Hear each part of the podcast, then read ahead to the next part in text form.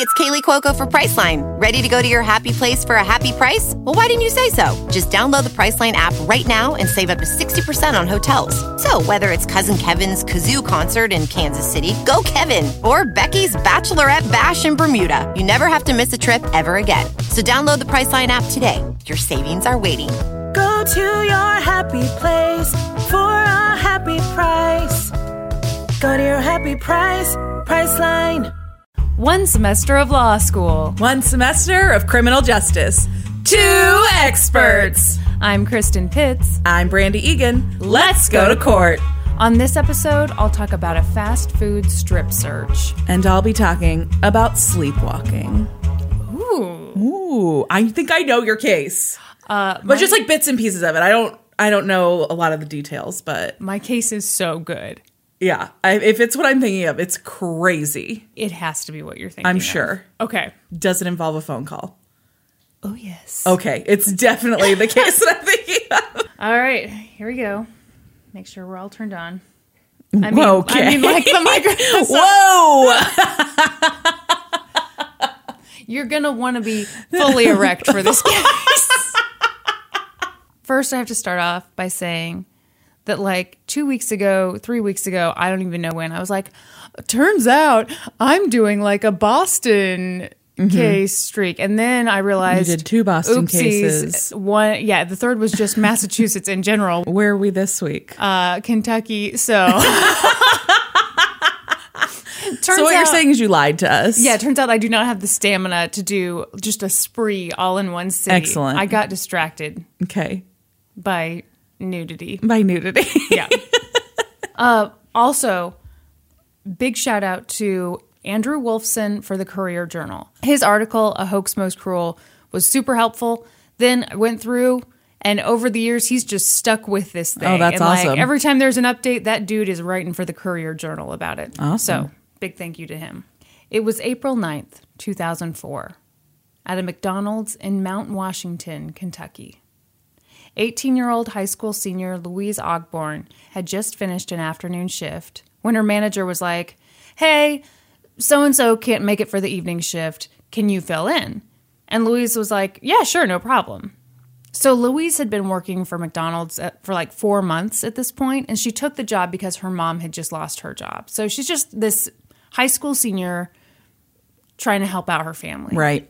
Louise got the McDonald's meal, ate her meal, and then just went right back to work.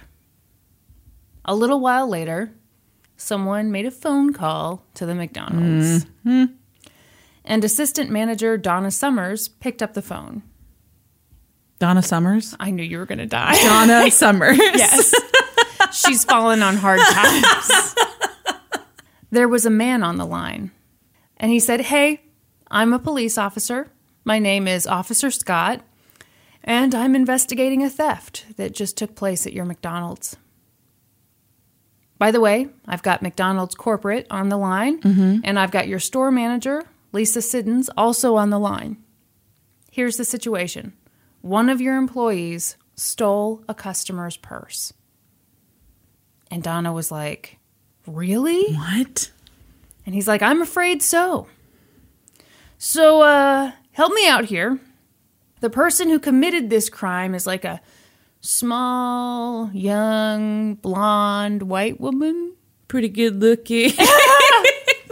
And Donna's like, Oh, right. Yeah, that's Louise. Uh huh. oh my gosh. And Officer Scott is like, "Oh yeah, great, thanks so much." Now, now here's the problem. Okay, here's the problem. We're short on officers, so we're gonna need you to help us out. oh no. What, Brandi? You know how common that is. Where, like, the police officers, what they do is they sit at their desk. They outsource and the they like they're like I can't possibly get up right now. I need to have the assistant manager of a McDonald's help me with this investigation. Absolutely not. You know how that is. No, I That's do why not. you never see police officers out in the wild. so Donna is like, "Yeah, absolutely. What do you need? I'll do anything." She calls Louise into the office with her and locks the door. And she's got the phone, and Officer Scott is like, Hey, Donna, could you please explain Louise's choices to her? She basically has two options either get searched right now, by your managers in that little McDonald's office, or we can come out and we can arrest you and we'll search you back at the station. Oh what do you want? Louise was obviously scared and confused. Again, she's just a high school senior. She hadn't stolen anything from anybody and she didn't want to get arrested. So she was like, okay, well, you know, you can search me here. Yeah. So Officer Scott walks Donna through this search and, you know, pat her legs down. Okay, pat her arms down. Okay, tell her to take off her shirt, take off her Uh-uh. pants. No. Uh huh. No. He told Donna to get Louise completely naked, Oh my gosh. and Donna did.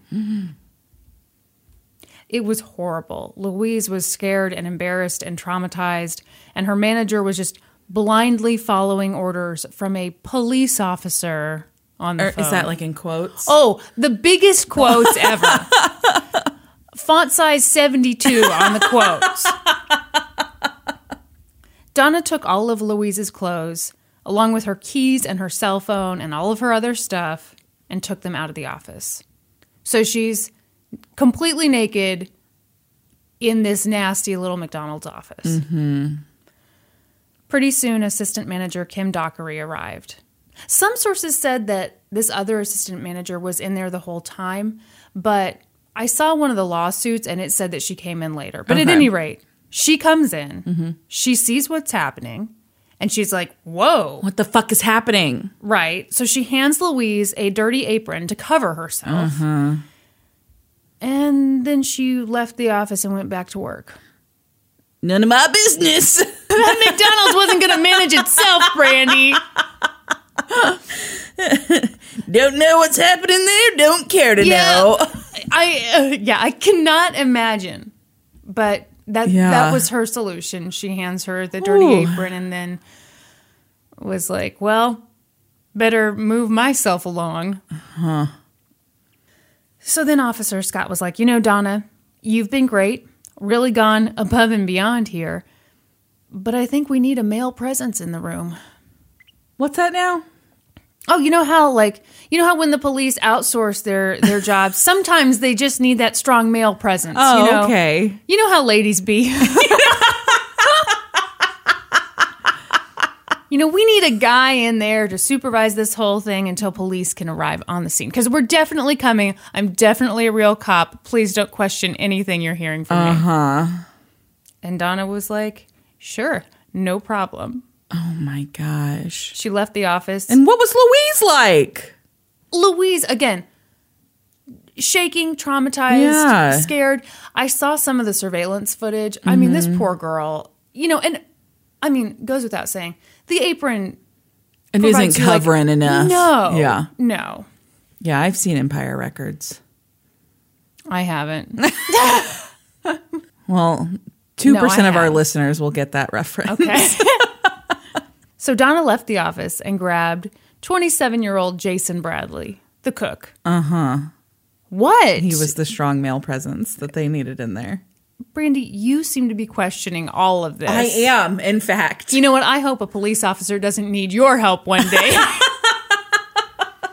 Jason came into the office, saw Louise there, naked, covered up in this dirty apron, clearly upset, and he got on the phone with Officer Scott. And Officer Scott started giving him all kinds of instructions. Have Louise drop the apron, have her do this, have her do that. But Jason was like, no way, man. He left. Good. So he left the office in disgust and he told Donna, that's a bunch of bullshit. Oh my gosh. So he knew right away. Right. Are you ready But he didn't do anything about Uh-huh. it. Uh huh. Louise later was like, uh, yeah, he didn't he didn't do anything to hurt me. Mm-hmm. He didn't traumatize me further, but like he could have Yeah. he could have done more. Instead he just went back to work. Yeah. So what was Donna's reaction to someone hearing that phone call and saying this is bullshit? She got on the phone and she apologized to the police. her her reaction was basically, yeah, like what's what's wrong with Jason? yeah. Yeah, like oh my gosh, we're just doing what the police have asked of oh us. Oh my gosh. So Donna went back on the phone with Officer Scott because she had to do everything herself, obviously. and at this point, Officer Scott said, Are you married? What? What? No. What's wrong with He's these bird dogging for chicas while he's in the middle of this. Bird dog? so Donna giggled and she said, No, but I'm engaged. And Officer Scott said, Do you trust him? What? And she said, Yeah, I do. And he said, Okay, I'm going to need you to get him to come down to the What? McDonald's and supervise Louise while you guys wait for all the police officers to arrive. Who are still on their way, we yeah, promise. yeah. I mean, just like super busy, ton of paperwork. Um, we'd love to be there. We're for sure on our way. But Mount Washington, Kentucky is just huge. And, you know, it takes like 40 minutes to get across. sprawling town. metropolis. Yeah. Population 9,000. Donna said, sure. So she calls her fiance and is Uh-huh. like, I'm going to need you to get down here. Uh huh. Yeah. I'm on some official police business. Right. Like I often am. and he's like, what line of work are you in again? Yeah. Yeah, so the 43 year old exterminator, Walter, aka Wes Nix, walks into the office where he was asked to supervise a naked 18 year old high school student. Oh my gosh. Donna left the room. Why? Well, you know, she had work to do, and, you know, they had that male presence in there, so, mm-hmm. you know. Mm-hmm. She hands the phone to Walter on her way out. By this point, this whole thing had been going on for 40 minutes. Louise was sobbing. Okay, there is this like ancient clip of, of like, I think it's 2020 mm-hmm. on YouTube that shows a lot of the surveillance footage. And they interviewed Louise and Donna. And let me tell you, Donna came across as a gigantic asshat. Really? Yes. Okay. That's so surprising.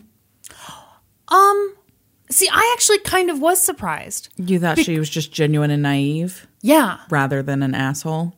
Yeah. Uh, that does make sense. Yeah, I really thought just from reading stuff, I was like, oh my God, she's just an idiot. And Yeah. oh. And we'll get into like some of the later stuff. But for this interview, she's being interviewed by John Quinones. He hosts that show, What Would You What Do? would you do? Don't like- tell me like I don't know. Yeah, I think that's like porn for judgmental people. Because I'm always like, I would do the exact right thing. do that. They would have a highlight reel that's just me doing the right thing. So John Quinones says, You see her face. She's pleading. She's crying. She's bawling her eyes out. Donna. She wasn't crying or bawling her eyes out when I was in there. No. And then they cut to a clip of Louise crying in front of Donna and Donna comforting her and hugging her. Uh huh. Here's another transcript of the interview. John, you left this middle aged man with a naked, frightened Donna. She was covered. John, with an apron. yeah. Donna, she was completely covered. Okay. This is one of those floor length, like oh, turtleneck aprons. Oh, yeah. With Yeah. sleeves and pant legs. and completely closes in the back. yeah. Yeah, she did not come across great yeah. It was just Louise and Wes slash Walter alone in the office. And Officer Scott, I'm sorry. Is his name Wes or Walter? it's it's annoying because like everyone who knows him calls him Wes, but all the newspaper articles and everything call him Walter. So Oh, like I'm trying Okay. to, you know, I got it. Yeah, I wasn't trying to be an asshole. I just was trying to clarify. you succeeded. Without even trying. You're effortless in that way. comes naturally to some people.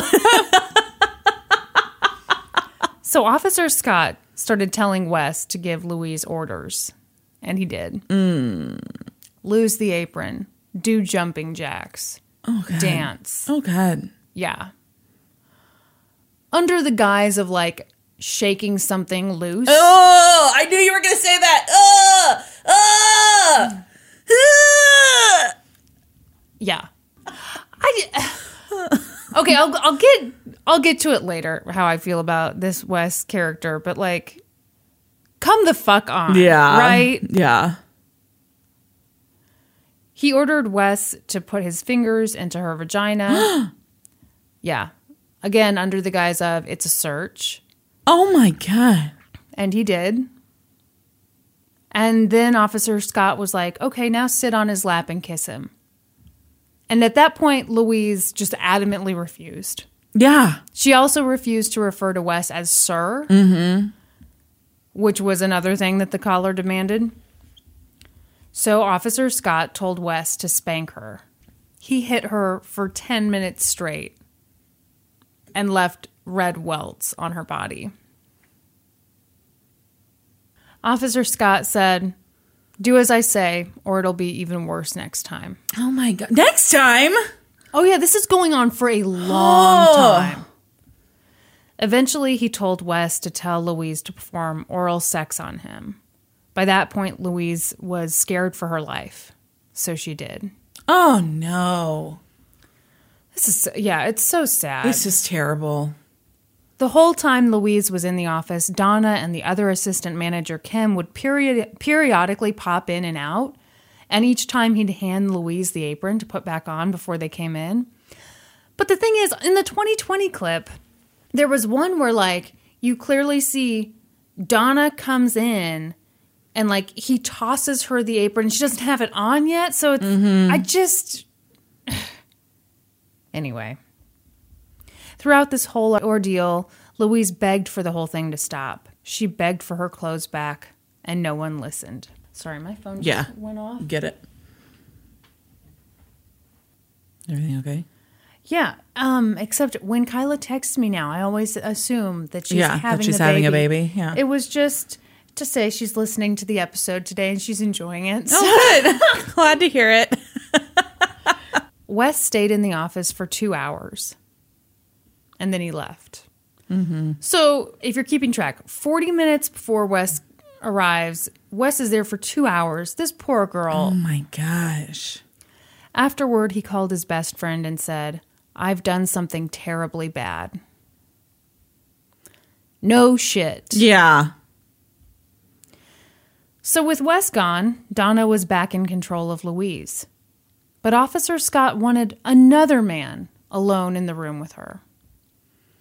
Luckily, the McDonald's maintenance man, a 58 year old man named Tom Sims, was at the restaurant. Great.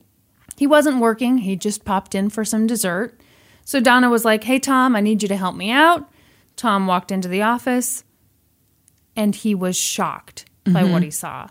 Here was this girl sobbing, trying to cover herself with Yeah. this apron. And then he's got this dude on the phone saying, Get her to drop the apron, then describe her in detail to me. And Tom was like, No.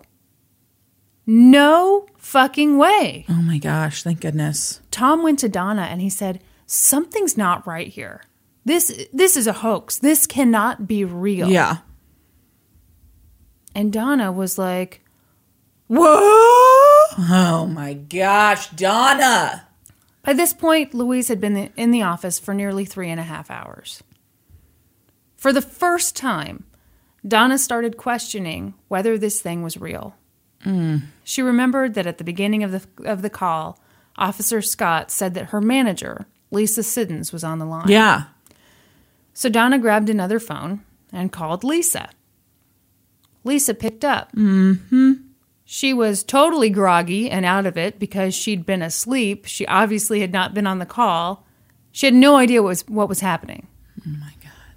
And that's when Donna finally realized, "Oh my God, I've been had." Mm-hmm. By that point, the caller hung up. Mm-hmm. Donna immediately started hysterically crying. She begged Louise for forgiveness. Meanwhile, someone dialed star 69. Remember those days? Oh yeah. That's okay. For, For our- those of you that don't, that's when like you would get a call and you're like, I wonder who called me. I wonder what their number yes, is. pre-caller ID. Yeah. Yeah. Dial star 69, you'd call them back. Yes. Yeah. It cost like 75 cents. Yeah, if you think we it. were doing that at the Pitts home, you're wrong. I bet DP would be super pissed if you had a bunch of star 69s on his phone bill. They dialed star 69 to get the caller's number. Then they called the cops. The real cops. And Brandi, you're not going to believe it, but they showed up. Uh, Uh, yeah, amazing how that works. They were the type of police officers who like show up at the scenes of Yeah. crimes. Um, very, very interesting thing. I think they were like piloting that in, Mm-hmm. in Kentucky at the time. Almost immediately, they arrested Wes for sexual assault. Later that night, when Donna watched the surveillance tape and saw what Wes had done, she called off the engagement. McDonald suspended her, then fired her because they have a rule that non employees can't enter the office. That's why they fired her? Uh, do you have a better reason, Brandi? She'd let a non employee enter the office. Mm-hmm. So, you know, you can't have that. Mm-hmm. That's bad judgment right mm-hmm. there. Yeah, sure is. Then they transferred the other sis- assistant manager, Kim, to another store. Hmm. Police watched the surveillance footage and decided that Donna had done more than just listen to someone she shouldn't have listened to. Uh-huh. They charged her with unlawful imprisonment. Meanwhile, Louise was a wreck. Yeah. She developed panic attacks, insomnia, she had constant nightmares, she had severe anxiety and depression. She felt that she couldn't trust anyone, which who can blame her? No shit. She graduated from high school, but she abandoned her plans to go to the University of Louisville. She'd planned to be pre med, but she was so full of shame and anxiety that the idea of going off to college was just too much. The police were horrified by this crime. They wanted to hold Wes and Donna responsible for their actions, but that anonymous caller was still out there, and he needed to be caught too. Do you remember any of this stuff now? No. Okay. The, oh, No, I remembered only details about the actual event. Yeah. Like I don't think I even know have, knew any of the stuff that happened after. Gotcha. So, Buddy Stump was the one detective in the Mount Washington Police Department. He'd only been on the job for a few weeks, and he was sitting at home watching the Andy Griffith show. Did he have one arm? I think he had them both. Actually, I know he had them both because I saw a picture of him. He's kind of a no nonsense type. Oh, okay. Both of his arms mm. squarely on his hips. Excellent. So he'd been at home watching the Andy Griffith show. He jokingly called them his training tapes. so he gets this call about what happened. He came in, watched the surveillance tape, and he was just furious. Mm-hmm. He said, It burned me up that this had happened to an 18 year old girl. Buddy started investigating and quickly realized that the situation was even worse than he'd originally thought. This hoax wasn't unique. Calls like that had been placed at fast food restaurants and blockbusters and Ruby Tuesdays and Pizza Huts all over the country for the past 10 years. Oh my gosh. There were 70 known cases going back to 1995. Wow. Okay, so I'm going to. They're all disgusting. But likely no one took it as far as this one. Right. Yeah. Well, yeah, this, I mean, I don't think anyone held someone captive Yeah. for as long, but I'm going to read you just some details yeah. of a few of these. Yeah. At a Burger King in Dover, Del- Delaware, a manager strip searched an 18 year old employee. And when the young woman's mom and boyfriend showed up to put a stop to it, the manager fought the mom and boyfriend. It got so bad that the real police showed up. Oh my God. This manager was just like, I guess they thought they were really doing the police a huge favor and Oh couldn't have any kind of interference. Yeah. At a McDonald's in Hinesville, Georgia, the caller got a 55 year old janitor to put his finger in the vagina of a 19 year old cashier. What the fuck? At a Sonic in Joplin, Missouri, the caller convinced a 16 year old girl to strip search and perform oral sex on a 21 year old cook. Oh my gosh. There are so many of these stories. It's nearly impossible to know how many of them there are because a lot of times when people would figure out that they'd been tricked, they were so embarrassed Yeah. that they wouldn't call the police. Yeah. But when people did call the police, the police would trace the call back to a payphone somewhere, and it was almost always out of state, and they could never identify the caller. And even if they could, a lot of times police weren't totally sure what they'd charge the guy with. Mm-hmm. In the cases where they did know how they'd charge him, it was usually just a misdemeanor. And you can't extradite someone over a misdemeanor, apparently. Wow, I didn't know that. Yeah. So Buddy Stump was like, I have to do something. So he traced the call, but it was to a non existent phone. Mm-hmm. It was made via like a prepaid calling card. Mm-hmm. Buddy was like, oh boy. Then he figured out that the call came from Panama City. He did some digging and found out that the biggest seller of prepaid calling cards in Panama, Panama City is Walmart mm-hmm. Which seems helpful until you figure out that there are three Walmarts in Panama City.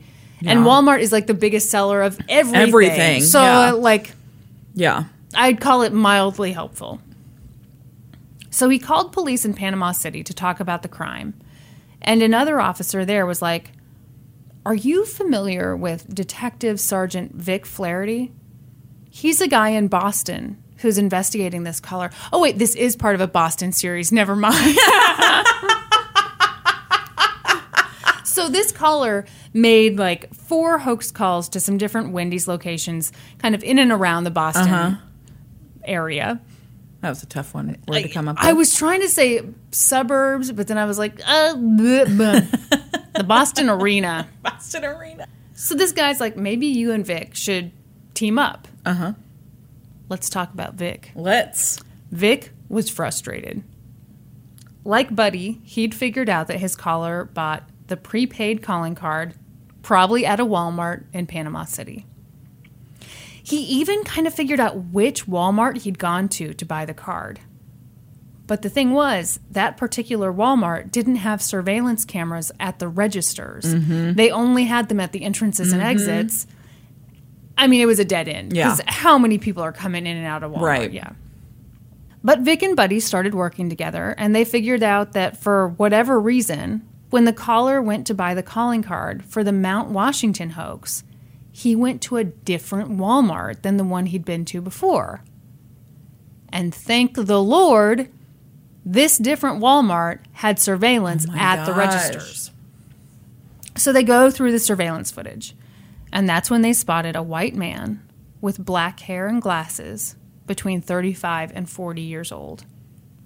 The man purchased a calling card at 3:02 p.m. on April 9th, 2004, just a few hours mm-hmm, before the Mount mm-hmm. Washington hoax. They were like, "Excellent." Yeah. Then, That's our dude. Yeah. Then Vic looked through the entrance and exit footage of the other Walmart, where he knew that call had been placed, and they spotted the same guy. Mm-hmm. He was wearing a black jacket that had white lettering on it. What did it say? It was part of a uniform. What kind of uniform? You're not going to like this. Although maybe it's predictable. It was a uniform for an officer of the Corrections Corporation of America, one of America's private prison companies. Wow. Yeah, just the type of guy you want in charge of people. Yeah. They went to the lo- the warden of the local prison, showed the warden the surveillance footage, and the warden was like, "Oh yeah, that's one of my employees. That's David Stewart. He's one of our guards." Vic immediately went to David. When Vic questioned him, David was like, "What? Phone calls? I didn't make any phone calls. Mm-hmm, of course. I've never bought a prepaid calling card in my life." but as he said that, he was shaking and sweating mm-hmm, profusely. Yeah. Vic was like, Do you mind if I just look around your house a bit? And David said, Sure. And of course, they found a calling card. It had been used to call nine restaurants in the past year, one of them being a Burger King in Idaho Falls, where a manager was told to do oh awful things. Gosh. They also found a ton of police department job applications, police magazines, uniforms, guns, all kinds of Oh my stuff. gosh.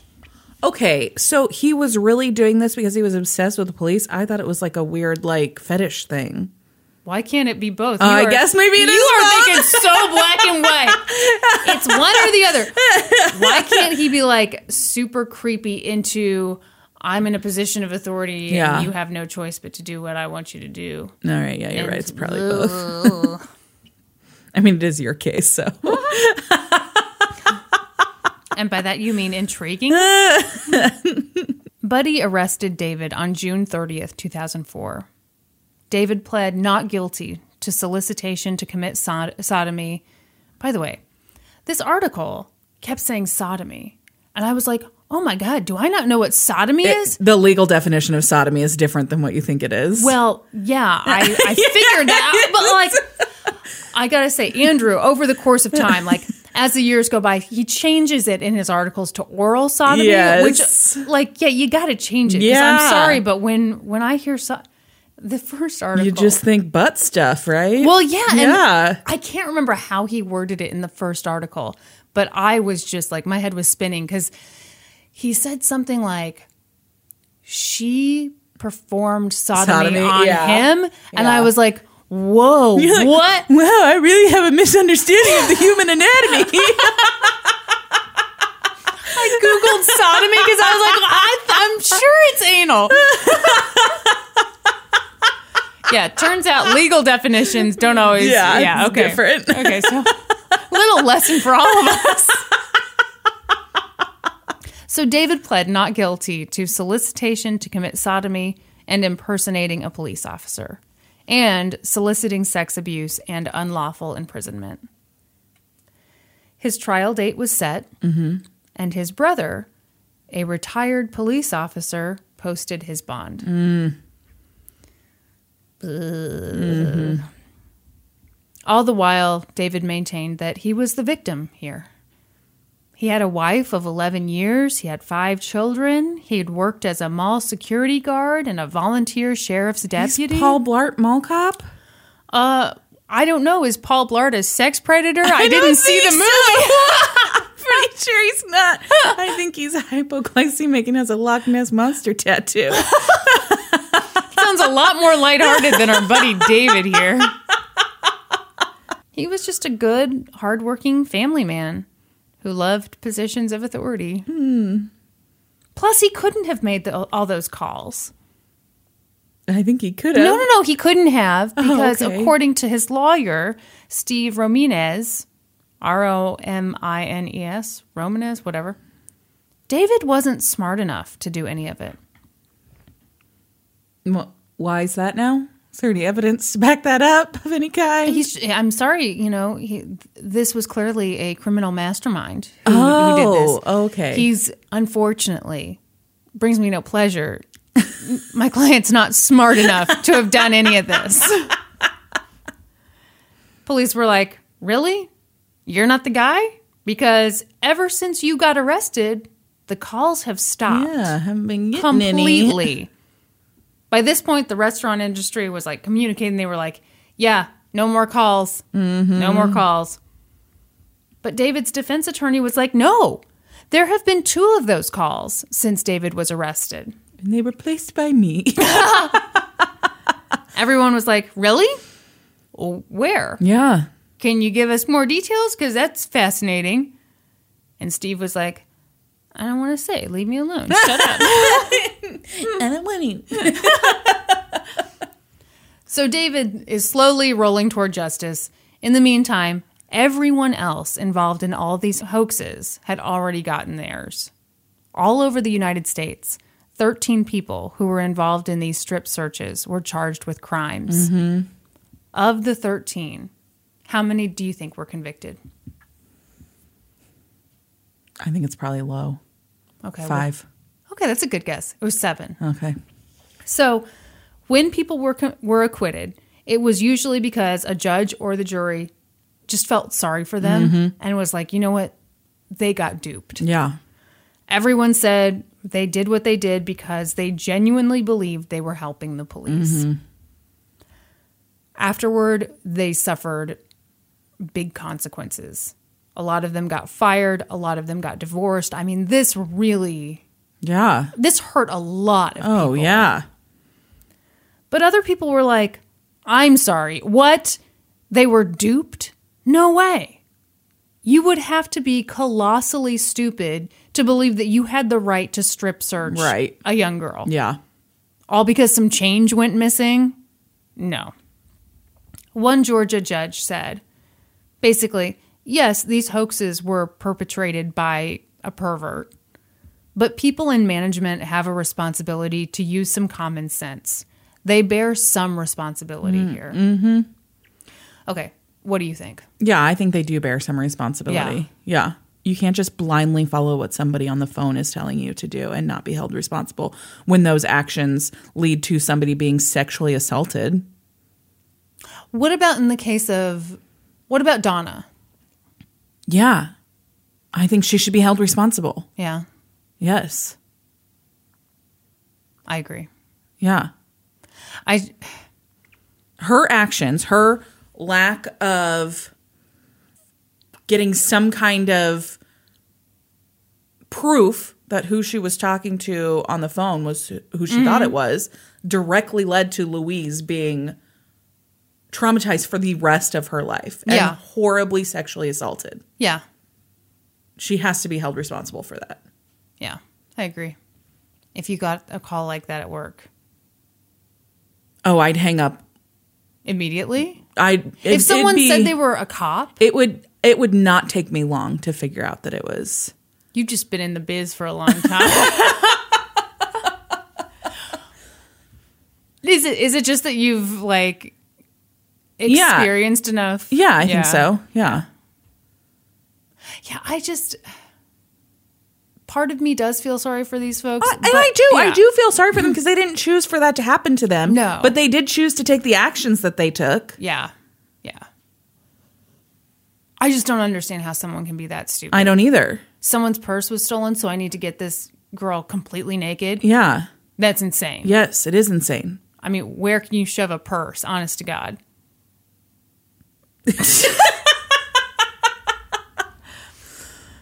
there were all these conversations. Things are stretchy, Kristin. You're gonna get a nasty infection doing that. oh God!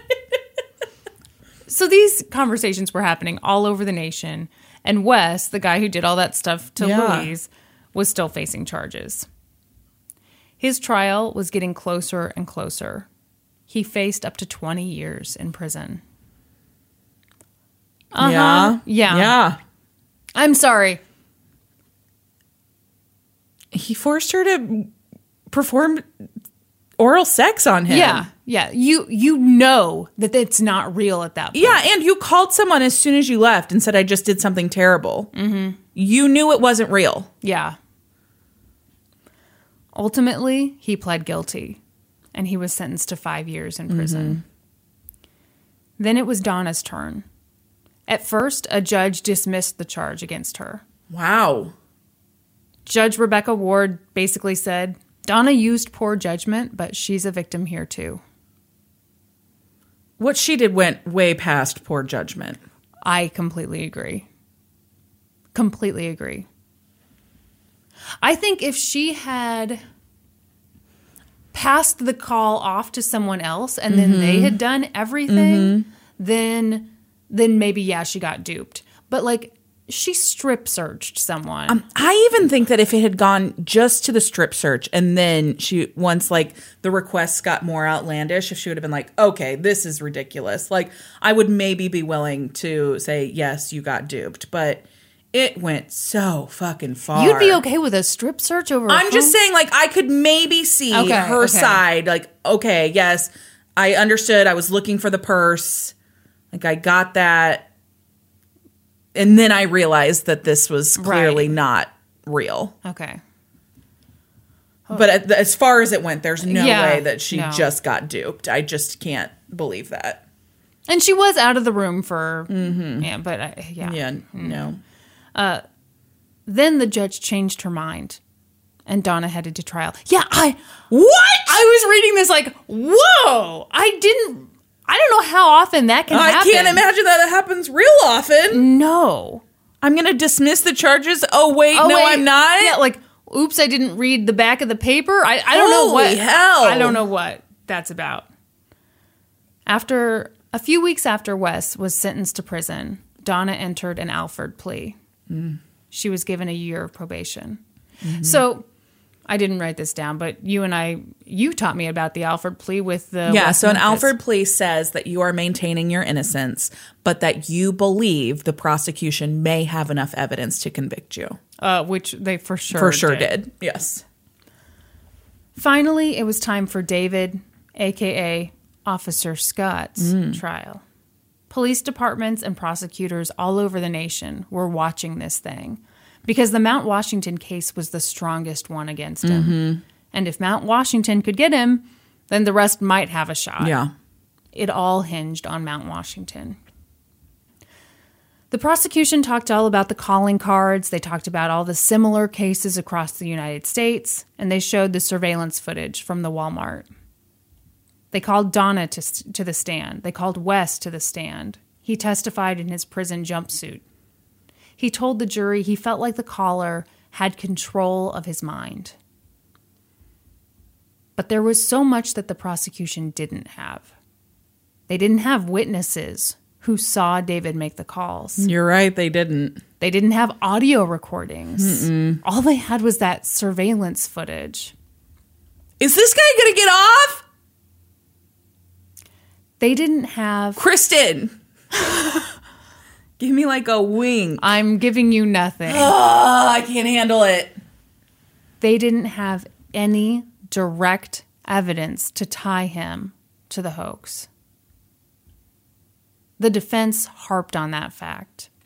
Defense attorney Stephen Ramirez said that even if David is the one who bought those calling cards, you can't prove that he was the one who made the calls. Oh, God, that's probably true. Yeah, Oh, no. At some point, and I couldn't tell if this was before the trial, during the trial, at some point after it, but Stephen implied that Louise might be, might have been in on the whole thing. No. Yeah, uh, Bull fucking shit. double middle finger to that guy. yeah. The jury deliberated for two hours. Oh, no. They found him not guilty. No! I know. Why did you do this, Case? This is terrible. he just gets away with it? The verdict sent a powerful message to prosecutors and police officers all over the nation. If the strongest case couldn't win, None of them could. right. What do you think of that? I think, I mean, it's probably true, but it fucking sucks. I I was so mad. yeah. And you know how I told you I had a shitty weekend? Yeah. I think it's because of this. Yeah. Because like what happened to Louise was so terrible. And toward the end, I actually did start to really feel for Donna. I think maybe that 2020 episode like caught her in a moment where like everyone is telling you you suck. Oh, yeah. I and- think that's and maybe she was different. For sure, probably what happened. Um, But but looking at looking at what the jury was presented, I can see why they found him not guilty. Yeah, I because can, too. that's just not enough. Yeah, I can too. But oh my god. Oh, that sucks.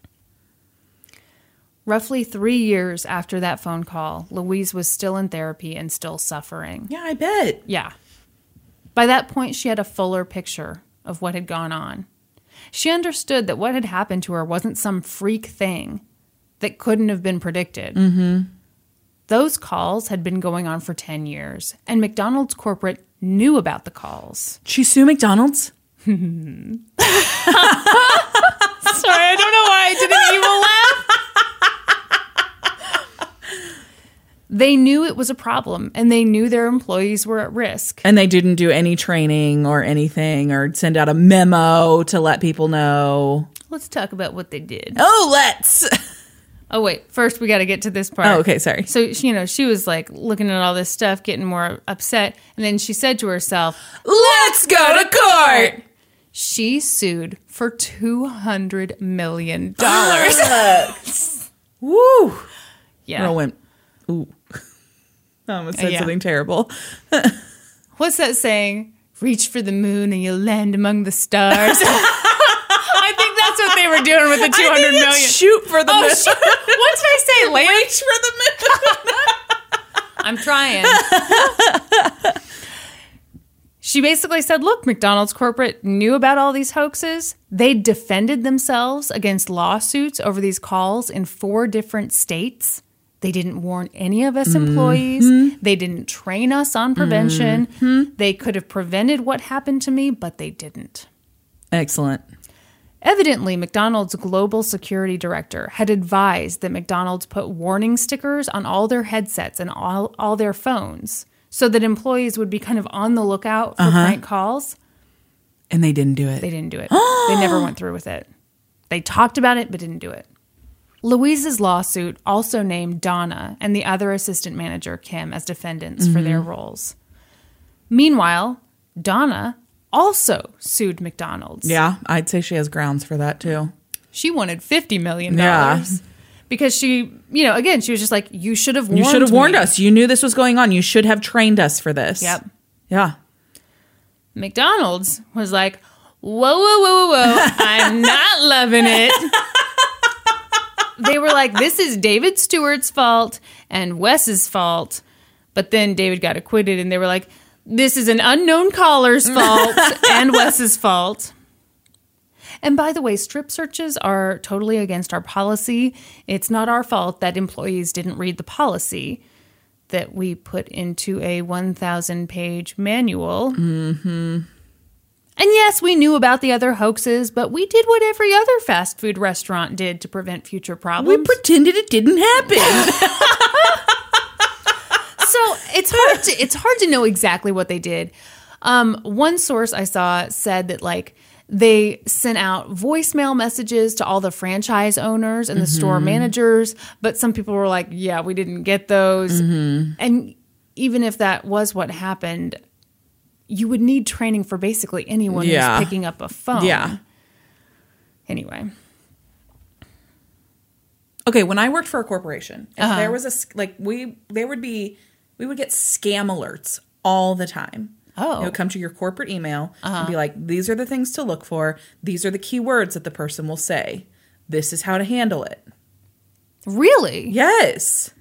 what kind of scams? all kinds of scams product diversion scams gift card scams i mean there's all kinds of different scams people run on businesses change scams where they give you a hundred and they do the quick change and it, somehow they end up with the 20 back and the hundred and like yeah What assholes. all kind there's all kinds of scams that get run on on businesses constantly I need a story. And Can you so- tell a story? I don't have one that comes Oh, to mind immediately. Okay. But but yeah, so like eh, working for a large corporation, I worked for a very big corporation. Yeah. Thousands of salons under their parent umbrella.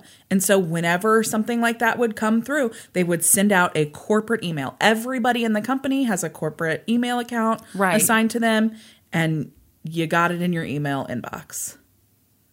Yeah, which seems like exactly how you're exactly how handle. it should be handled.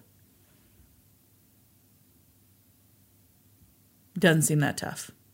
And did people actually read these emails? Yeah. Okay. Yeah. Well, then there you go. I mean, because I guess that could be the other argument is oh, it doesn't get read. But but yeah, I think usually if it's an email, Yeah. not a thousand page manual, Right.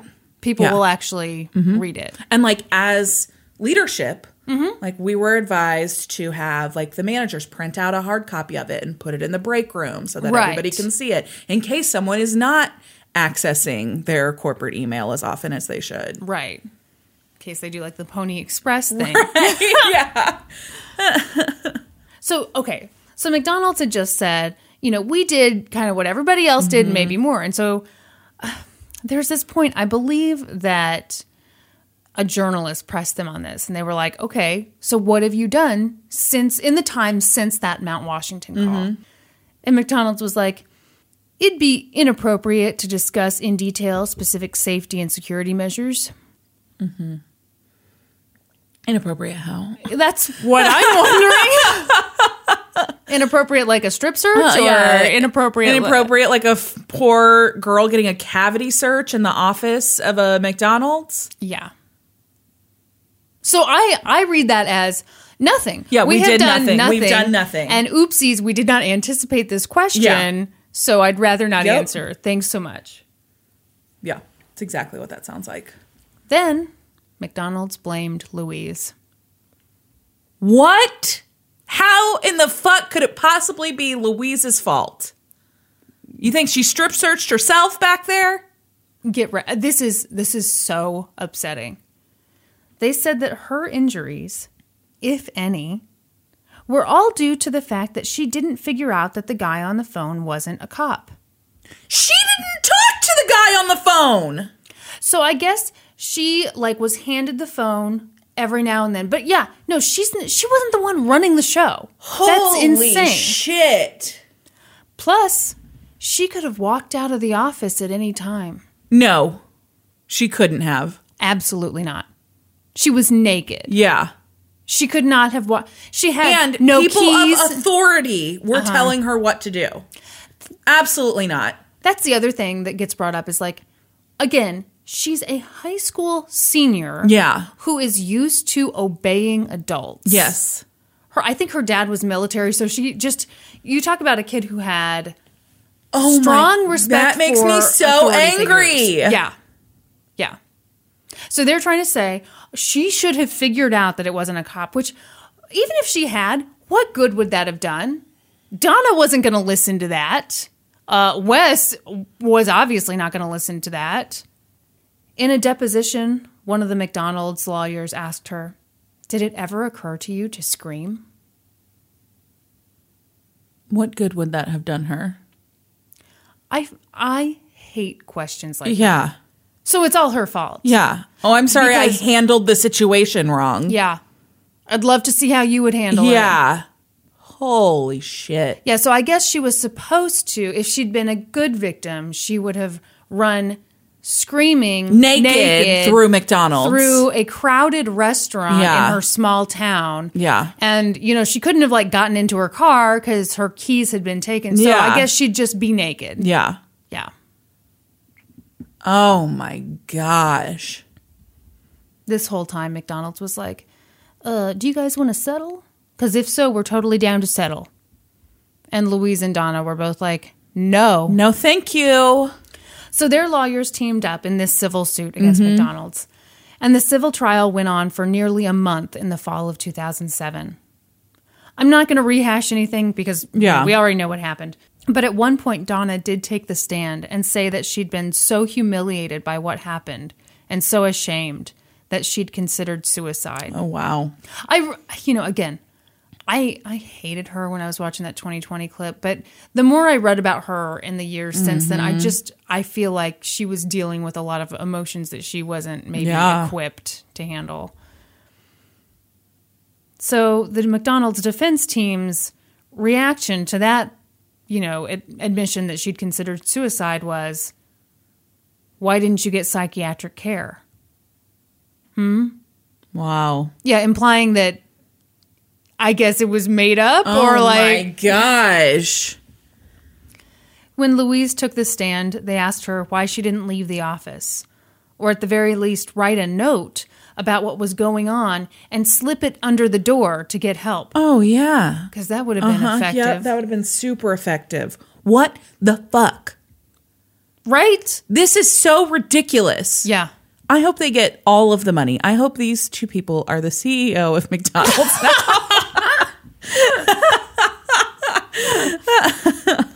They also called in mental health experts who were like, Louise is fine. she She's, seems just fine to us. she's mostly recovered. Everything's cool. holy shit. I just don't understand. This is infuriating. Yes. Like, how. Obviously, everyone deserves a good defense. But how could you feel okay about yourself if you knew what had happened to this person? Yeah. And you were trying to make it like you should have done X, Y, and Z. Right. This is somehow your fault. Yeah. This, this terrible thing that happened to you should have been prevented by you. Oh my gosh. The jury deliberated for two days. At one point, they asked the judge for a definition of the word detained, and he said he couldn't tell them that. Ooh. And they were like, Cool, can we have a dictionary? Uh huh. And he was like, No. Which I, I thought. Okay, that was that's weird. I thought that was so weird. But anyway, what do you think they decided? I think they decided in the women's favor, but I bet they didn't get nearly that much money. Yeah, you're right. so they they sided with Louise. Uh-huh. They awarded her five million in punitive damages Uh-huh. and a little more than 1.1 million in compensatory damages. Uh-huh. They said so punitive. That's obviously to punish McDonald's. Yeah. So they're on the hook for those five million. Yeah. And they said that half the blame went to McDonald's and the other half went to the unknown caller. Okay. So that splits the compensatory Uh-huh. damages. Uh, blah, blah, blah. The jury didn't think that Donna or Kim should have to pay any damages, which I, I Uh-huh. Agree. Yeah. yeah. Afterward, one of the jurors was like, We settled on an amount that would let Louise live very well for the rest of her life and put all of this behind her. But sorry, no one's worth $200 million. Yeah. Louise cried after the verdict was read. She announced that she'd used some of the money to go to law school. That same jury awarded Donna $1.1 million. Mm-hmm. After the verdicts, Donna and Louise hugged. Donna said, I told Louise I was happy for her, and she said she was happy for me. Side note mm-hmm. While all of this was going on, Louise was involved in a legal dispute with her original legal team. Ooh. They filed a lien on this judgment because they were like, We'd like some of that, thank you, because we did some of the work in the beginning. And she was like, Don't think so. I'm suing you for legal malpractice. Uh-huh. So that's a whole other issue. I'm not going to get into it because this is a long case. Yeah. But one thing that I thought was really interesting was that Louise's new legal team said that the old legal team messed up by forcing her to do interviews with ABC uh-huh. and the Courier Journal. The new legal team was like, those interviews showed McDonald's in a bad light, so the cat was out of the bag. If they'd never done that, then Louise would. What are you doing to your mouth right now? Listening. Would you explain to the listeners what you were doing? I wasn't doing anything. I'm sitting here listening. You guys, picture a kid who just got their braces off for the first time and they're like licking and sucking on their teeth. licking or sucking oh, anything. Oh. I'm gonna sit. Oh, look at you! You want so badly to lick your teeth. I don't. Okay. So yeah, she was basically like they let the cat out of the bag.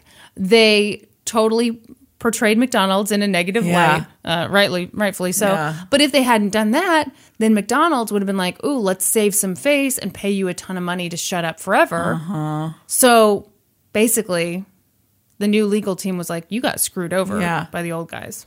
Anyway, moving on. So that was one little thing. Okay. Uh, la, da, da. So the jury thought McDonald's had been shitty. But the McDonald's legal team made it pretty clear after the verdict came down that they were going to appeal. Appeal, yeah. So Duh. they did. Duh. Could have seen that one coming. but Louise's attorneys were like, uh, not so fast. The lead attorney, Ann Oldfather, was still pissed about something she said happened during the trial. She said that on July 3rd, 2007, an attorney for McDonald's received a ton of documents pertaining to Louise's strip search. It's. Cameron's birthday, by the way. My niece. But when they all had a hearing a week later, the attorney hadn't handed anything over to Louise's lawyers. In fact, that attorney told the judge, We have produced everything we can literally get our hands on. Ann Oldfather didn't find out about all those documents until the day before trial started. So she only got them because McDonald's was found in contempt of court for concealing them. So all of a sudden, the day before a freaking trial, she gets 16 boxes of documents dumped on her. Oh my gosh. Uh huh. not okay. No. So she was like, you know what? You guys should have to pay all of Louise's legal fees to us, mm-hmm. which, by the way, are a metric shit ton. Yeah. Lawyers from McDonald's were like, whoa, no way. They were like looking at the paperwork. They're like, there's no way you worked this many hours. But Judge McDonald, which I mean, I swear to you, I swear to you, it was Judge McDonald, weighed in. And he was like, hey, McDonald's, remember me? I was the judge when this whole thing went to trial. You guys contested every little motion. Mm-hmm. You got yourselves ass deep in Louise's private life. So if Louise's lawyers had to work long hours, it's because you made them work long Yeah. hours. So he ordered McDonald's to pay $2.4 million in legal fees. Oh my gosh. Yeah, because McDonald's probably thought, we'll bury her in all of this and she'll settle. Yes, absolutely. I feel like that's that's got to be the strategy every time some huge corporate- yeah, corporation, corporate lawyer, yeah. like we've got all the money in the world. Yeah. we'll jump down the throats of your little Yep. legal team. Yep. A year later, the original case went to the Kentucky Court of Appeals, and the appellate court said, "Seems like the jury got it right." Mm-hmm. But they did reduce the punitive damages for Donna Summers. They reduced it from from about one million dollars to four hundred thousand. Oh, well. They were like, "You definitely deserve something," but the jury got a little carried away. Yeah. McDonald's did not enjoy the court's decision. Mm-hmm. So they decided, you know what? We're going to take this all the way to the Kentucky Supreme Court! But in 2010, I assume because Louise was like, can we fucking not? Yeah. They settled for an undisclosed amount. Wow. Okay. So Wikipedia says 1.1 million, but then you go and you actually look at the article that it links to and it just says that like it could be as little as 1.1. Oh, okay. So I'm hoping she got more. Yeah, I hope she got more than that too. And that's the story of the fast food strip searches. A whole lot of legal drama, a ton of people's lives affected in horrible ways, and the unknown caller has never and probably will never be brought to justice. Oh my gosh. I think they got the right guy, but I think that they didn't prove it. Yeah, I I imagine so too, but I at the same time it's like okay, I don't want to live in a country where we You're right. lock people Absolutely. up for for cases that aren't Yeah. I don't want to say airtight because I know you, you can't get it perfect, Yeah. but I mean, my Yeah. God, I just wish they'd they'd had more. Mm-hmm. Ooh. So yeah, Norm was gone this weekend. Yeah. I spent like the entire weekend researching this case. I thought maybe it would be slightly light- lighthearted because it wasn't a murder or something. no, no, it was not. That No, was it was fucking terrible and infuriating. Yeah. Thanks. You're welcome. May I tell you something? Yeah. Uh, so, as you know, I picked up Norm from the airport uh-huh. on Monday night. It was like super late at night. His flight got in from SoCal, SoCal Retro Gaming Expo. Like, Yeah. Super late. And I was pulling up to the terminal and I saw him come out of the door. He had his bags. And, like, you know, it, I was just doing the curbside parking. It was kind of a mess. And so I saw him get kind of behind this van and I was like, God, why is he getting behind the van when he Yeah. knows he needs to go further down so I can like squeeze in there? So I like waved to him and he kind of like gave me a smile and I was like, okay, you know, motion for him to walk down. Yeah. And he just like smiled at me again. And I pulled in further but I couldn't I couldn't get in in the Yeah. tiny space and I kept like motioning for him to move around and then he um popped the trunk of this minivan and set his suitcases in it and that's when I realized it was not Norman it was another white guy with brown hair and glasses all white guys look the same to me I was so like so embarrassed. Like, what did that guy think? I was like a kidnapper trying to like Lure him into your Prius. Come on, buddy. I got one who looks just like you. Gotta catch them all. Those white guys with glasses and brown hair. This episode is brought to you by Shopify. Do you have a point of sale system you can trust, or is it a real POS? You need Shopify for retail. From accepting payments to managing inventory, Shopify POS has everything you need to sell in person. Go to shopify.com slash system, all lowercase, to take your retail business to the next level today. That's shopify.com slash system. You ready to talk about sleepwalking? I am. Is this? Oh God. Yeah, I'm ready. It had been a long day, and Scott Falater was exhausted. It's called oral sodomy. We've talked about some rough last names on this show, but Falater, That's too bad. it's rough. he was exhausted. It was January 16th, 1997, and by the time he arrived at his Phoenix, Arizona home after work, he just wanted to go to bed. Scott's job as an engineer for Motorola had been super stressful lately. I think he was working on developing that cell phone that you still use. Oh, oh my God, you guys. This is why we need to video this stuff. You should have seen Brandi wind up for that joke. It was,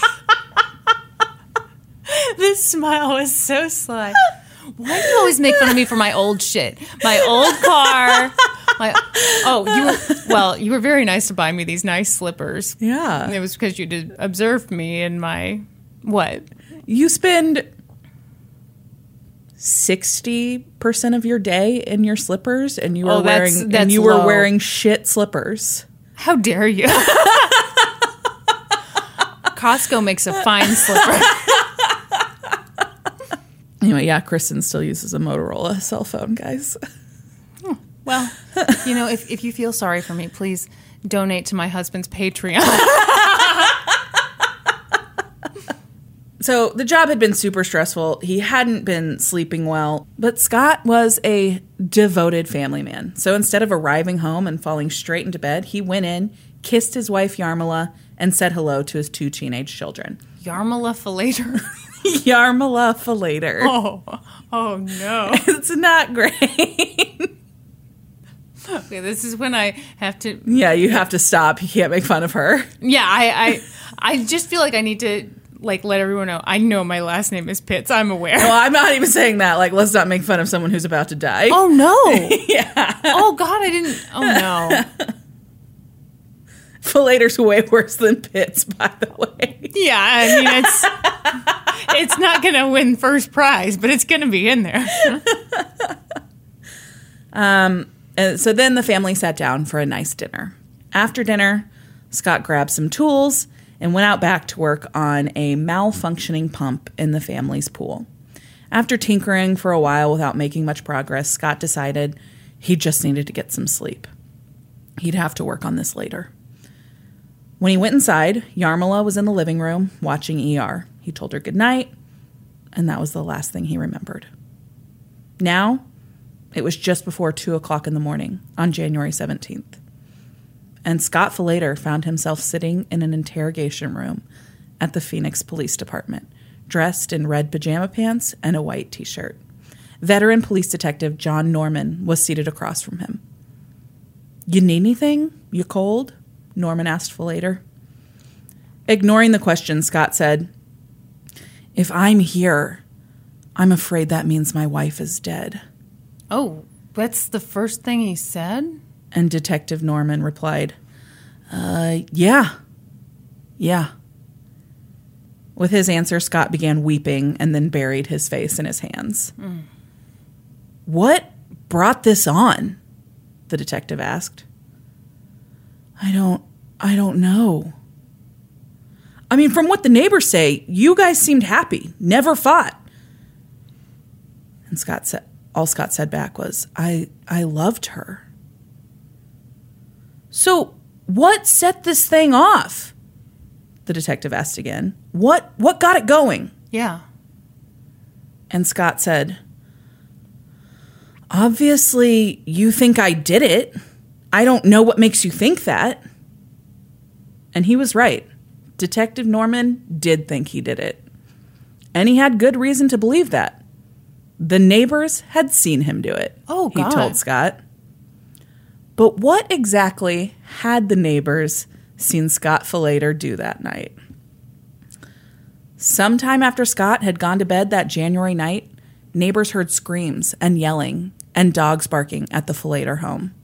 Greg Coons, upon hearing the ruckus, had gone outside and looked over his fence into the Falater backyard. He saw Scott attacking Yarmila. But suddenly, he had stopped and walked away. Then he returned, dressed in different clothing, and now wearing gloves. What? Greg watched as Scott dragged Yarmila to the pool and then gasped in horror as he rolled her body in and held her underneath the surface. Oh my God. That's when Greg Coons called 911. Wait, and the neighbor was just like watching this? Mm-hmm. The husband just threw, I, I believe, the wife into the pool. It looks like he's holding her underwater, Coons told the dispatcher. The dispatcher asked if they were fighting, and Greg said, I, I don't know. I don't know what the problem is. It's weird. I'm concerned. When police arrived at the Falater home, they went immediately to the backyard, and Yarmila's body was floating in the pool. Oh. There was blood everywhere. Oh. The pool water was red with blood. Oh no. Yarmila had been stabbed 44 times and then drowned. Oh my God. Police took Scott into custody, but he claimed he had no recollection of what had happened to his wife. He must have been sleepwalking. I don't know, man. I don't know. The detective balked at Scott's claim that he remembered nothing. Yeah, me too. He was like, All right, Scotty, you claim you don't recall killing your wife, so why don't you tell me what you do remember? And Scott was like, I remember being in bed. I heard the dogs barking and a lot of voices. So I came down and there were police everywhere. You guys were all over me. And the detective is like, You remember more than that. Come on, Scott. What did you guys argue over? Mm-hmm. He's like, Nothing. We didn't argue about anything. How did she die? And at this point, Scott still had his head in his in his hands like this, and he like peeked out between his fingers. No. As the as the detective answered his Are you question. making this up? No. and the detective said, "Well, the neighbor says you stabbed her and drug her over to the pool and held her under the water in the pool, and he watched you do it." From what people are telling me about you guys, you spend a lot of time in the church. You're a real quiet family, and this is really out of character. I want to know. You've never murdered each other before. Yeah. it's like nobody's been murdered in this family before. I just think it's so funny Yeah. when people say it's real out of character. Like, okay. Right. I guess if you've never seen Abuse, sorry, I just got another text. Okay, yeah. Is it a baby? Is a baby texting you? I, oh my gosh. Should we just come out and say, like, Yeah, we're on baby watch. we're on baby watch big time? Yeah. My sister, like, the due date, the due date is like a week and a half away. Yeah, but, that it is. when you look at the, the you can practically see it crowning when you just look at Kyla. Okay, I have to tell you something really funny and really Okay. like really dumb. Okay, let me pull up a text from Kyla. And I'm hoping you don't know about this either because you have also not had kids. I have not. Okay, so she texted me the other day after her doctor's appointment and said, gave some details, and the last sentence was, baby's head is at zero station. Mm. And I thought that was like a funny way of being like, you know, all systems go, you know? like that kind of thing. Yeah. And so the other day I saw Jay, my brother-in-law, Yeah. and I was like, "Hey, you know, sounds like sounds like this might be happening soonish." And mm-hmm. he's like, "Do you know something I don't?" and I was like, "Well, no, but you know, it just seems I don't know." and then he started talking about like zero station, negative five. I don't know what those mean. So he's talking, and it was like all of a sudden his voice turned into the Charlie Brown teacher voice. like, Yeah. wah wah wah. Yeah. And I realized, oh, zero station. It's an actual position of the baby. Yeah. Yeah, I was thinking like zero dark thirty. so that was a long way of saying we keep interrupting the podcast. Like anytime I get a text, Yeah. because we're like waiting for the baby text. Instead, it's just like random people from my life saying hey Hey, yeah. for like the first time in multiple days, and they're all texting right now. So the detective is like, you know, hey, everybody says you guys are a real quiet family. This is super out of character. So what went on? What led to this? What set you off? What did she do to set you off like this? Hmm. And Scott says, nothing. And the detective says, What'd you do to set yourself off like that then, Scott? Okay. And Scott said, I'm sorry, I just don't know. And the detective says, Okay, help me with this, Scott. This is hard for me to understand. And Scott goes, You can say that again. No, I can't tell when you're serious. he literally said, You can say that again. I don't actually know what tone he said it in, but There's no, no tone that that would be an okay response. Like, does he think he's in a goofy sitcom? Yeah, so he says, You can say that again. And then they cut to commercial. I just don't know. I loved her, been married to her all of my adult life. She certainly didn't deserve to die. She was a good wife, great mother.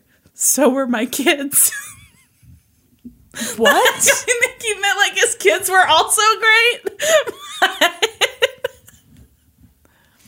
You think he was just like so so stunned and out of it that now he's like misspeaking and I stuff? guess. I- And so the the detectives keep going. He's like, "What went wrong? What? I, Yeah. I'm not, you know."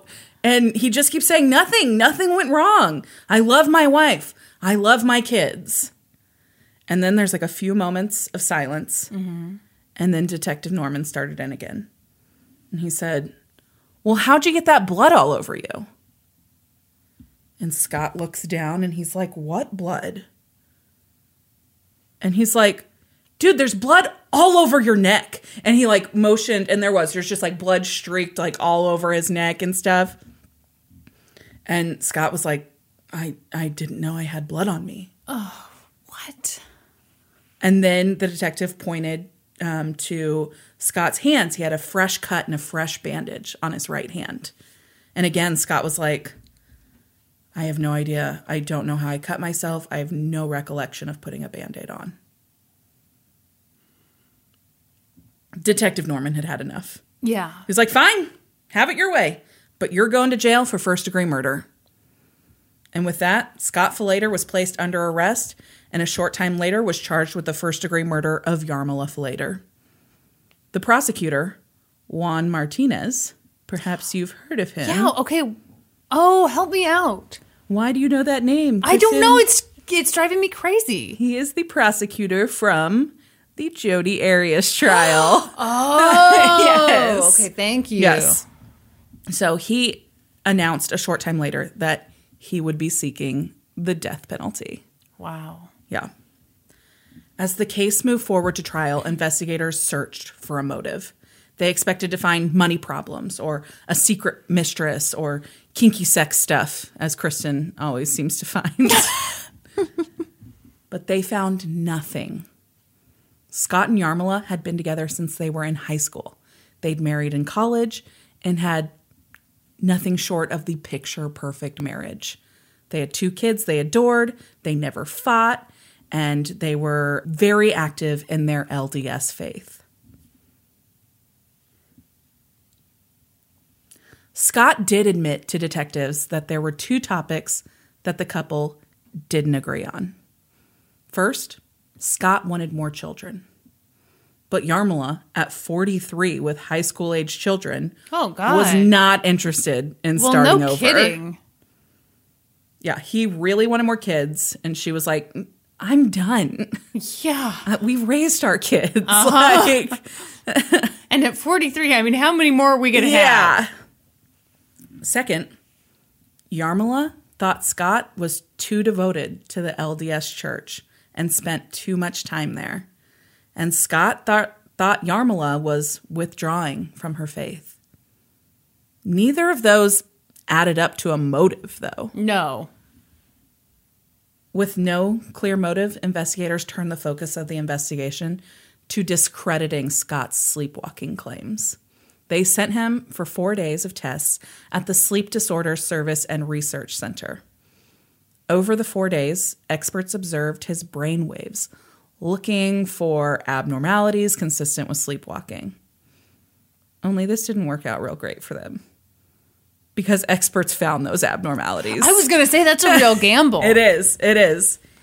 Uh, Scott Falater had interruptions in his phases of sleep right before the dreaming stage. So, like, his sleep would be interrupted right before he entered that stage, and that's like super indicative of sleepwalking. Wow.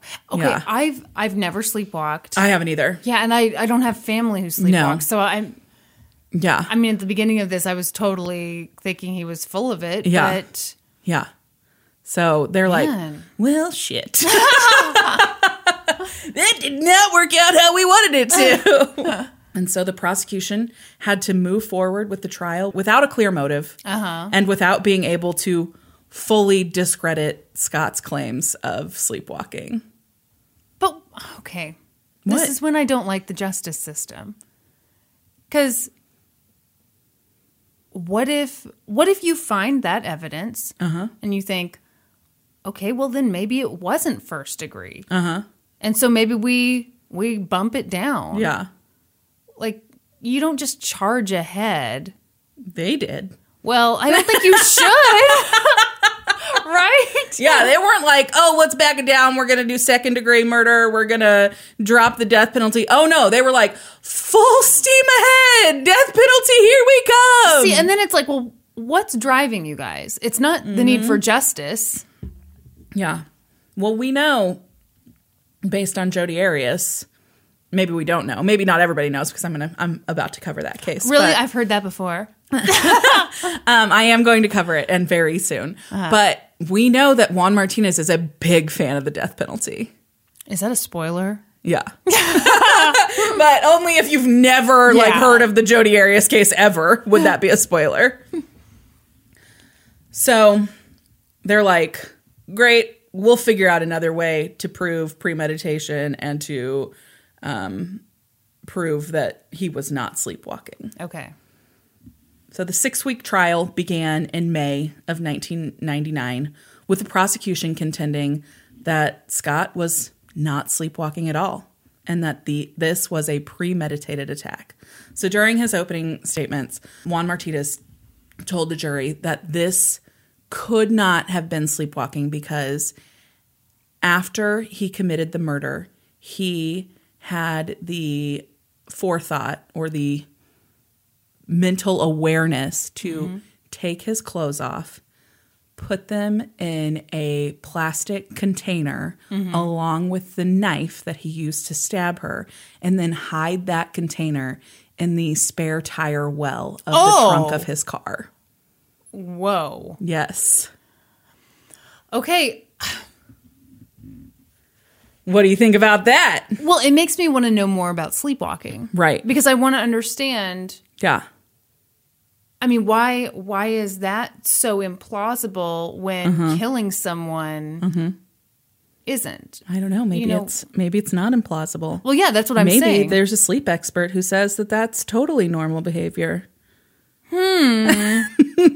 okay, continue. So, also during his um, opening statements, Juan Martinez said that he would produce a witness that would prove that this was all a plan from the beginning. And that that yes, perhaps Scott Falater is a sleepwalker. But when he was working at Motorola, he had a conversation with a witness who would testify at trial about a case from the 80s where a Canadian man killed his mother in law and was acquitted of the crime because he did it while he was sleepwalking. Hmm. Is this one of those things where he says, I'm going to bring a witness who's going to do this magical stuff, and then the witness never shows up? Yep. Uh huh. So he told the jury that and then never produced that witness. Why? I don't Did know. the person never exist? I, I don't know. But yeah, he totally laid this out. Yes, there was this man in 1987 in Can- Canada who murdered his mother in law, and they went to trial, and blah, blah, blah. And he was acquitted because it was proven that he was sleepwalking. You and shouldn't be allowed to say And all this. Scott Falater knew all about this case because he had an in depth conversation about it with a woman he worked with at Motorola. And I will bring her to this courtroom and I will have her tell you that herself. Only he never did. She never came. That's insane. So there's no way to know if that conversation ever took place. That's bullshit. But he told the jury about it. that mistrial. Right? That's insane. Isn't it insane? you I think it's insane. So that's my biggest problem with this whole case. Well, Is yeah. that he promised this witness and then for whatever reason yeah. never produced that witness. But that would not be the detail that this case would hinge on. It would hinge largely on contradictory expert testimony. So the defense called psychologist Rosalind Cartwright to testify about sleepwalking. So she had actually been involved in his testing when he spent those four days at the sleep research center. Gotcha. And she completely believed in Scott Falater's innocence. And she testified that sleepwalkers have committed all kinds of senseless acts during a sleepwalking event.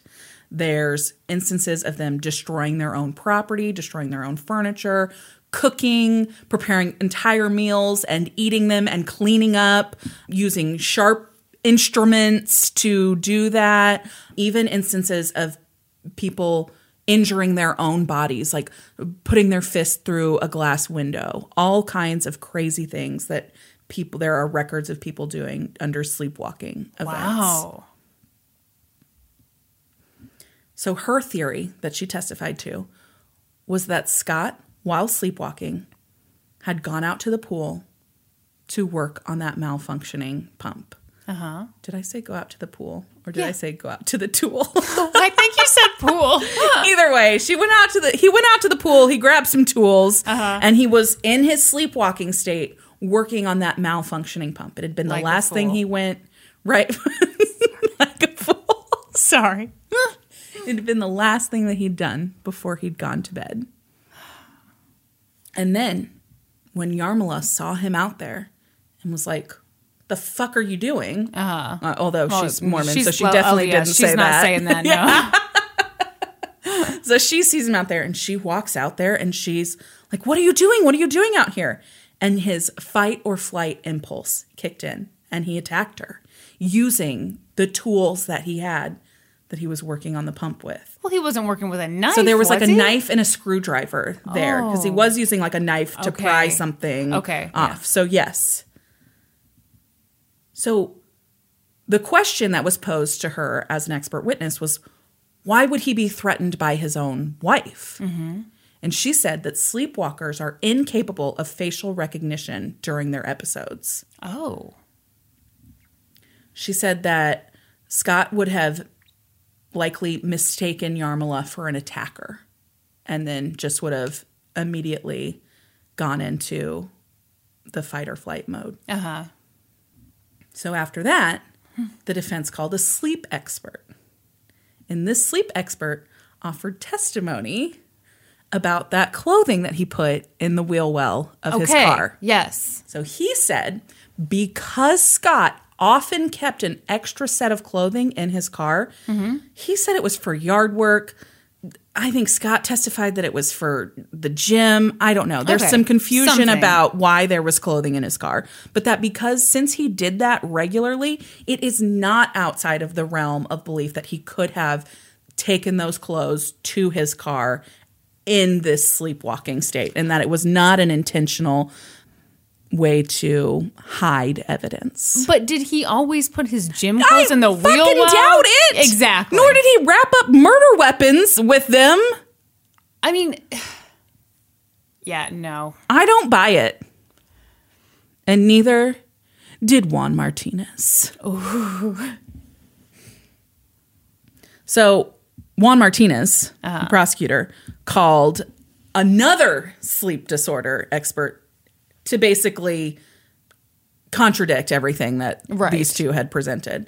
So he called Mark Pressman, and he testified that Yarmila's screams of pain and that the dog's barking would have brought him out of his sleepwalking state. Yeah, wouldn't it? There's no way he would have stayed in that state long enough to do all of this with all of Yeah. that going on. And there was another bit of evidence that the the neighbor testified to uh-huh. that he heard Scott Falater call the dog by name when it was barking. Uh-huh. And this Mark Pressman testified that that would not have been able to happen if he was truly in a sleepwalking state. He would not have been able to call the dog by name or recognize that it was his dog that was Because of making those noises. blindness? Yes. Weird. Yeah. So just completely contradictory testimony by these experts. I hate this. What is a jury supposed to do How- what are you supposed to do? Who do you believe? See, that's so scary because then for me, it would come down to subjective factors like well, Exactly. I, like guy number one's tie and I the mean, way he right? talked. Yeah, Right. So this um, Mark Pressman also testified that a sleepwalker can't create new memories during a sleepwalking episode. So he said that um, Scott's recognition of the need to conceal that evidence proves that he was not in a sleepwalking state. So you can only do stuff you've done before. Yes. What if he's murdered a ton of people? exactly. That's interesting. yeah. That's super interesting. Yeah, I think it's super interesting. Why? Why can't you do? s- I don't know. I'm just the way the part of your brain that's active during. So that. now, are we going to hear from another expert who's like, actually, that's not the truth? no, those are the only experts. but this next piece of testimony is the piece of testimony that I personally found the most impactful. Okay. Through this whole trial, Okay. it was the testimony of Scott's sister Laura. She testified that when she was a teenager, Scott had been in a sleepwalking state. He'd been in the house and uh-huh. she'd tried to wake him up and he'd flung her across the room in his sleepwalking state. Is this why they say that if you catch someone sleepwalking, you're not Yeah. supposed to? Yes. Oh wow! Because they, they feel like they are being attacked. They don't, they cannot recognize that it is wow. a loved one. Yeah. She said that he pushed her and literally was able to fling her across the room. Whoa. Yes. Yeah. So it's like that super strength adrenaline Yeah. stuff too. Yeah. If you really think Yeah. you're being attacked. I think that's some pretty big evidence. Okay.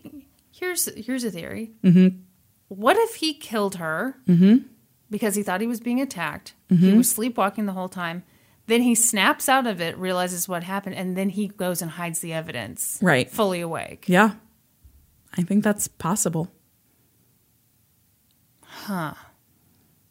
Still not first degree murder. No, it wouldn't be first degree murder. The last person to take the stand at Scott Falater's trial was Scott Falater. Scott Falater. Ugh, not a great idea. He said that he was as devastated as anyone else when he'd learned what he'd done, because through it all, he'd been sleepwalking. Personally, it's something that's going to haunt me forever, Falater testified. Through tears, he told jurors that the two of them were soulmates since high school. They had a loving marriage and had pledged to be together throughout eternity. There is no way I could do that to her, not intentionally, said Falater. I loved her. I don't know what I would do without her. So after six, six weeks of testimony, Wow. the jury deliberated for eight hours. Uh huh. What do you think they found? God, I don't I don't know. Um I think they probably went guilty. So, in his closing arguments, Juan Martinez told the jury that he believed that this had all been a plan, much like he said in his uh-huh. opening statements, that his plan was to murder her, conceal the weapons, go to bed, have the children find her in the backyard in the morning and think that some stranger, it had been some stranger who had attacked her, it had been some kind of home invasion, oh. something, but that the neighbor seeing it had interrupted that plan. But that he'd always had the sleepwalking defense like as a backup plan. Like if that doesn't work out, I can fall back on this sleepwalking defense. Okay. That's not a bad closing argument. I don't think it's a bad Um, closing argument either. I think I would lean toward guilty. I think that's what the jury did. Yep, the jury found him guilty of first Yeah. degree murder. Yeah. What do you think? I just don't know. I know it's part of me is like If they could have produced that witness who was like, yes, this is a conversation that I had with him. He knew all about this Canadian guy who got off by uh, offering this sleepwalking. I think I maybe would have been more inclined to. oh to- yeah, that would have done it. that for would have done it for me, absolutely. Yeah. But I have questions. Yeah. So they found him guilty of first degree murder, which meant that they moved forward with the death penalty phase. Oh God. Yeah. So during the penalty phase, both of the children uh, spoke in court and they asked the judge for leniency. Yeah. How old They were the said kids? Oh, Uh, like 15 and 18 when it happened. So they're like 17 and 20 during the trial. yeah, they don't want to lose both their parents. No, and that's what they said. They're like, please don't take our father away from us. He was a great man. He's always been a great father. Please don't make us lose both of our parents. And Yarmila's mother spoke at during the penalty phase too, and she said that she couldn't handle her grandchildren losing both of their parents Yes. and that she believes that Scott needs to still be in their lives, but behind prison bars. yeah. So, what do you think the judge did? I don't know. If I were a judge, Mm-hmm. well, obviously I'd say no to the death penalty. I would Mm-hmm. hope they would respect the wishes of The victim's victims. mother? Yeah. Yeah. and the the children, they're victims in it too. Absolutely. But you never know. Some some judges just are real thrilled to send someone to death row. Mm-hmm. I think. Did they kill him? they sentenced sentenced him to life in prison without the possibility of parole. Oh, Good. Good. Yeah. So he appealed his sentence, and ultimately the appeals court upheld his his um, conviction and his sentence, but they released the opinion on it on the five year anniversary of Yarmila's death. Really? Like, tell me that's not an act. Like that was. You love your I love poetic justice. justice. I love it. So ultimately, I still have no idea how I feel about this case. Yeah. I think it maybe is possible that he was doing it while he was sleepwalking. Yeah, I, I agree. It's possible. Yeah. I, I just wish I knew more about sleepwalking. Yeah. And I hate it when expert testimony conflicts because, Yeah. Who are you supposed to believe? yeah. Yeah. Yeah. But at the same time, sleepwalking to me sounds so weak. It sounds Oh, like, yeah. oh, I had amnesia and I forgot it all. Yeah. That's And- exactly what it sounds like. But at the same time, sometimes people really do have amnesia and forget it all. So it's like, and sometimes people really do have sleepwalking and they kill their spouse. oh God, I just, yeah, I don't know. yeah, the hiding the clothes and the weapon, to me, it's mm-hmm. like, Yeah. It's a step too far. But then, then I think, well, why is that a step too far? right. far? Why is that the thing that, Yeah. yeah. I don't know. Like, just the, I don't understand the crazy overkill Yeah. if he's in a sleepwalking state. Like, obviously, at 20 stab wounds. She's probably not fighting back. Like Right. Right. 44, stabbed her 44 times and then drowned her. Yeah, I don't. And no motive. They could never find. Never found a motive. There was no money problems. He wasn't, the house wasn't secretly getting foreclosed on. Like there appeared to be no problems. What the hell? Yeah. Seeing that tips in his favor. I me. agree. I agree. this is so frustrating. It's super frustrating and there's no way to ever know. yeah. Never know. So do you think he's wrongfully imprisoned? I wouldn't go that far. Yeah. Okay, what if it was your version? He was sleepwalking and then he came to and he hid the weapons. What what would it be convicted of second degree murder for you there or involuntary manslaughter or I don't know. I'd have to look up all the definitions. Yeah. And then you would be the judge and say, no, you can't have the right? definition. That's right. won't give you No a no dictionaries. But yeah, I would think second Second degree and what sentence? Gosh. He's he's was 41 at the time that the the murder happened. Yeah, I don't know. 25 years? To me, if you didn't consciously do it, Mm-hmm. it shouldn't be 25. It should be lower. Yeah. But then it's like, do we just release this guy? Right. And like, he's got to sleep. Yeah. I mean, Yeah. So he also said that he didn't know that like sleep aids were a thing. Like he didn't know that there was sleeping medication that he could take that would allow him to have a regular sleep cycle.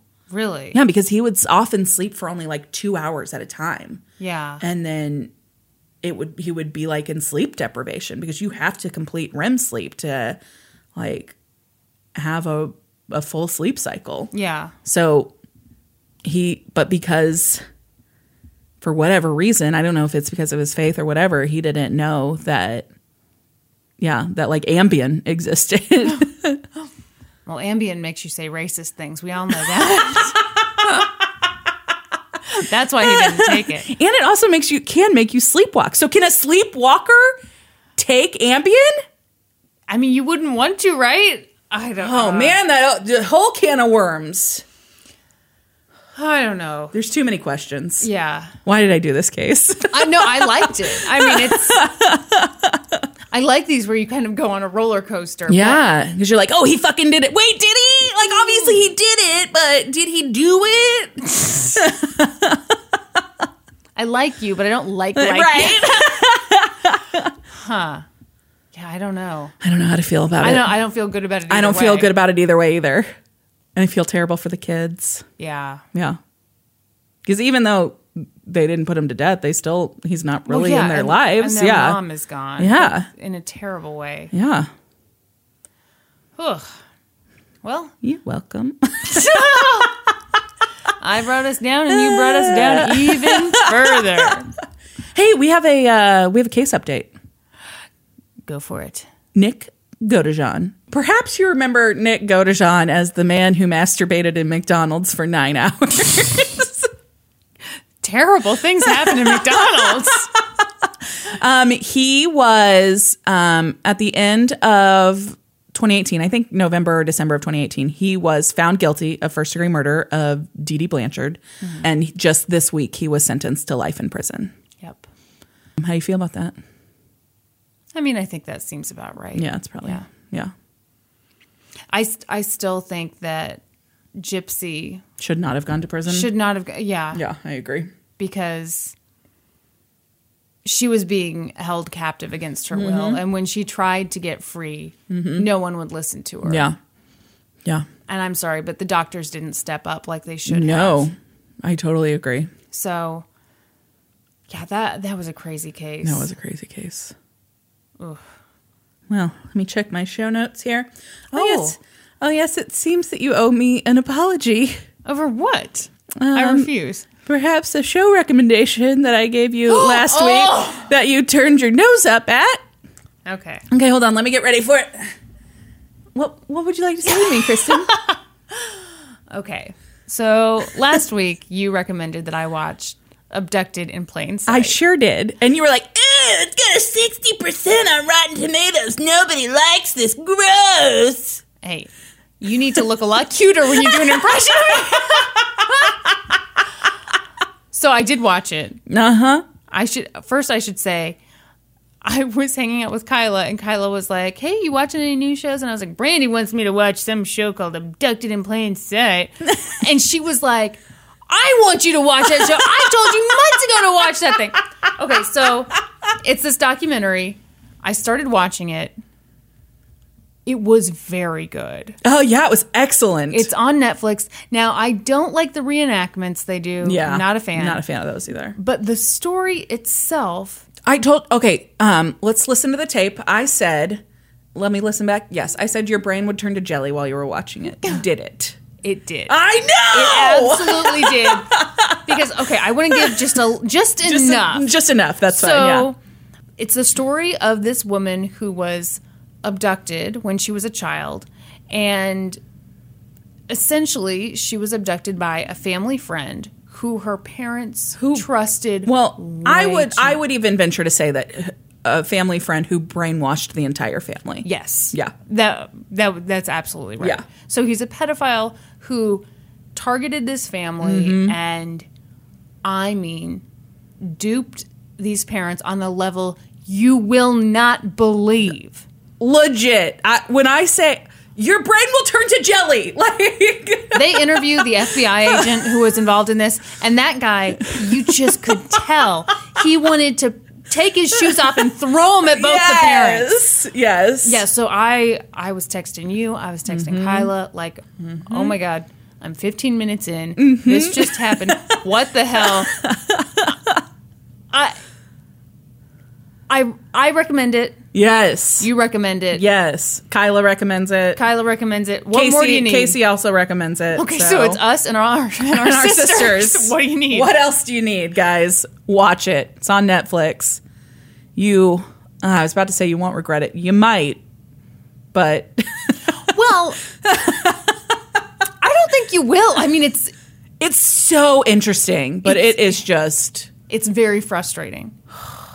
so crazy. because you're you're sitting there and you're like god i feel sorry for these people but at the same time Yeah. what the hell Yeah. were they thinking Yes.